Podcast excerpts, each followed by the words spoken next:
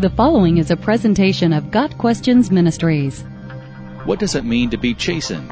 How does God chasten us?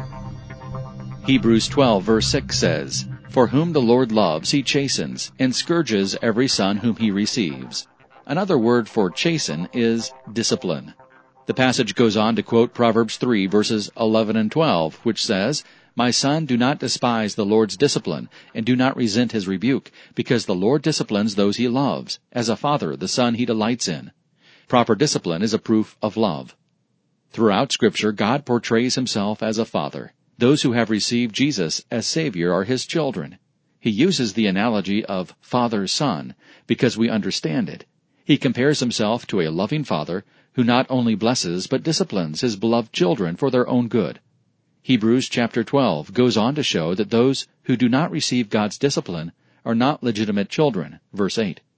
A loving father carefully watches his son and when his son defies his orders and heads for danger, the father disciplines him to keep him safe.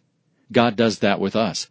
When a born again child of God heads for sin or refuses to resist temptation, our Heavenly Father brings chastening into his life to direct him back to holiness. Chastening can come in the form of guilty feelings, unpleasant circumstances, loss of peace, relationship fractures, or any number of negative consequences for choosing sin. Sometimes, the chastening of the Lord can be physical illness, or even death. 1 Corinthians 11 verse 30.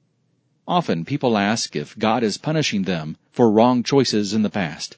All our punishment for sin was exhausted upon Jesus on the cross. The wrath of God was poured out on him, so that for those who are in Christ Jesus, no wrath remains. When we give our lives to Christ, our substitute for sin, our sin is forgiven, and God remembers it no more. However, often our wrong choices in the past have brought about unpleasant consequences now. God does not necessarily remove the natural consequences of sin when we repent. Those consequences are tools God can use to teach us, to prevent us from repeating the same mistakes, and to remind us of His grace. Examples of chastening are found throughout the Bible. The Israelites were continually disobeying God's commands. He was patient with them, sent prophets to plead with them, and He warned them many times. But when they dug in their heels and embraced idols or evil practices, God brought chastening upon them in the form of plagues or enemy attacks. He still loved them, and in His love He could not allow them to continue in behavior that would destroy them. There are many examples of personal chastening in the Bible as well, even upon those in whom the Lord most delighted. Moses, David, and Solomon, to name a few.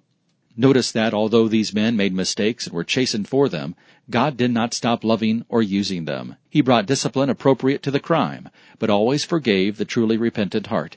God always restored the relationship. When we sin, we can expect that our loving Heavenly Father will not let us get away with it.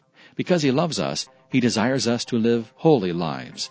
If someone professes to know Christ, but is living a lifestyle of unrepentant sin and claims to feel fine about it with no qualms, then that person is not a legitimate child of God.